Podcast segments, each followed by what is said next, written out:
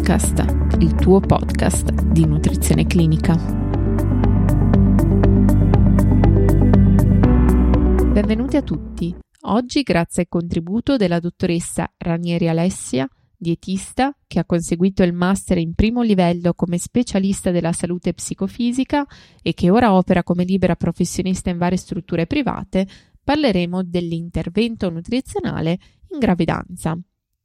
Prima di lasciarvi all'approfondimento proposto dalla collega, ricordo che per sostenere NC Podcast è possibile effettuare una donazione mediante Satispay o carte, utilizzando il link presente nelle note della puntata o nella pagina donazioni sul sito ncpodcast.net. Lascio ora la parola alla dottoressa. Buongiorno a tutti. Oggi insieme andremo a parlare di alimentazione in gravidanza, in particolare del decalogo elaborato dall'Istituto Superiore di Sanità, denominato Nutrizione e Sicurezza Alimentare in Gravidanza, 10 regole per non esporsi troppo, elaborato nel 2015 in occasione dell'iniziativa Salute Expo, coordinata dal Ministero della Salute, e poi aggiornato nel febbraio 2021. Alimentazione e stile di vita rivestono un ruolo fondamentale nella promozione della salute e del benessere individuali, ancor più quando si parla di gravidanza, una fase molto delicata della vita della donna, in cui la salute della gestante e quella del nascituro sono strettamente connesse. Durante la gravidanza cambiano le esigenze nutrizionali che devono essere in grado di soddisfare non solo i fabbisogni della donna, ma anche quelli di sviluppo e di crescita del feto. Si modificano però anche le attenzioni e le precauzioni da adottare al fine di rendere l'alimentazione sicura e di proteggere il nascituro da rischio di complicanze, come possono essere ritardi di crescita e di sviluppo, prematurità, aborti spontanei e malformazioni congenite. Da qui l'esigenza di un decalogo in grado di fornire le giuste raccomandazioni per la gravidanza e di informare adeguatamente le donne per tenere al sicuro i loro futuri figli.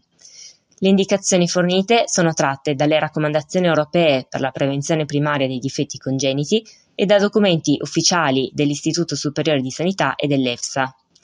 Al primo punto, controlla il peso e la glicemia. Condizioni cliniche come diabete, eccesso ponderale o sottopeso comportano infatti una serie di squilibri metabolici, endocrini e nutrizionali che possono mettere a rischio la salute del nascituro. Diviene quindi fondamentale trasmettere l'importanza di uno stile di vita sano e di un regime alimentare quantitativamente e qualitativamente bilanciato come quello mediterraneo, in grado di fornire in modo adeguato tutti i nutrienti necessari ad un corretto sviluppo fetale. A seguire l'importanza di una dieta ricca di folati e della supplementazione con acido folico, nei modi e nei tempi giusti per prevenire malformazioni del sistema nervoso. I folati, presenti principalmente in alimenti di origine vegetale, come verdura foglia verde, agrumi, kiwi, ma anche in alcuni alimenti fortificati, sono fondamentali per ridurre il rischio di difetti del tubo neurale nel nascituro.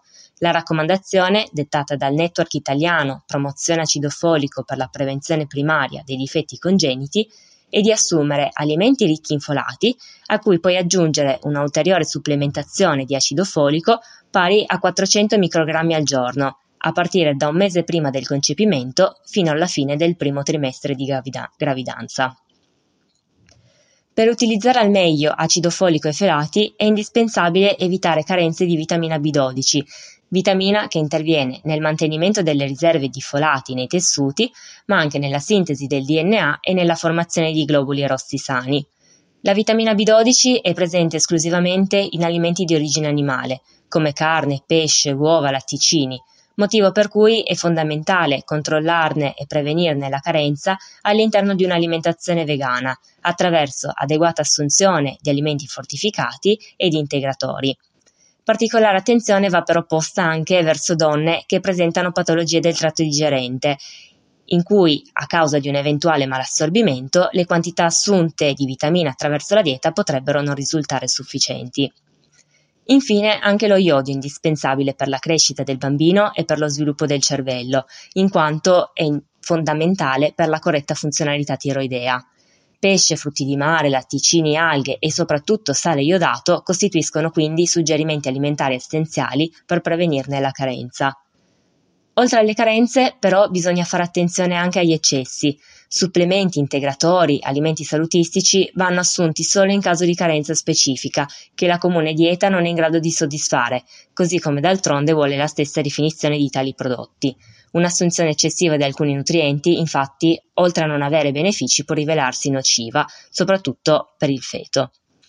In gravidanza è poi fondamentale informare adeguatamente circa le precauzioni da adottare per prevenire la toxoplasmosi e la listeriosi, infezioni altamente rischiose per la salute del feto derivanti dall'assunzione di cibi crudi.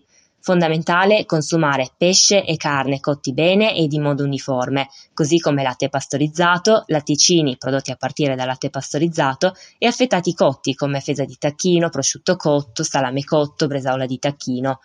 Da evitare invece preparazioni ad esempio al sangue, tartare, sushi o sashimi, prodotti affumicati a freddo come il classico salmone affumicato, per il quale bisogna invece cercare sempre l'indicazione affumicato a caldo.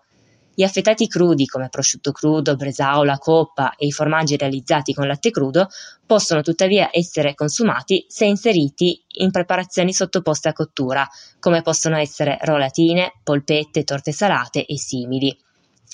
Listeriosi e toxoplasmosi possono poi derivare anche dal consumo di vegetali crudi, non adeguatamente lavati. Frutta, ortaggi e piante aromatiche da consumarsi crude devono essere lavate accuratamente sotto l'acqua corrente, con strofinamento vigoroso delle mani fino alla rimozione di ogni minimo residuo di terra, in cui si potrebbero celare i batteri. Per i pasti consumati fuori casa è invece opportuno, al fine di ridurre al minimo ogni rischio, scegliere sempre preparazioni vegetali cotte e chiedere la rimozione dal piatto di eventuali abbellimenti estetici costituiti da verdure e piante aromatiche a crudo, come ad esempio la foglia di basilico sulla pizza. Infine, per evitare contaminazioni, raccomandare sempre un'adeguata lettura dell'etichetta nutrizionale circa le modalità di conservazione e consumo dei prodotti, un'idonea separazione dei cibi crudi da quelli cotti e un'appropriata pulizia del frigorifero. Da evitare in gravidanza anche vino alcolici, in quanto è in grado di attraversare la placenta e arrivare al feto, ancora incapace di metabolizzarli. Data la dimostrata associazione tra consumo di alcol e rischio di malformazioni congenite, deficit di crescita e aumentato fabbisogno di folati, e non essendo stata definita una dose soglia priva di rischi, le raccomandazioni europee per la riduzione del rischio dei difetti congeniti promuovono l'astensione dall'alcol nelle donne in gravidanza o che programmano una gravidanza. Da consumare invece buone quantità di pesce, almeno 3-4 volte a settimana, ma in modo intelligente. Ricco di iodio di omega 3, essenziali per lo sviluppo del bambino, il pesce costituisce infatti anche una fonte più o meno importante, per via del bioaccumulo, di metalli pesanti e altri contaminanti ambientali, come metilmercurio e diossine, che in quantità elevate sono nocive per la crescita e la salute del nascituro.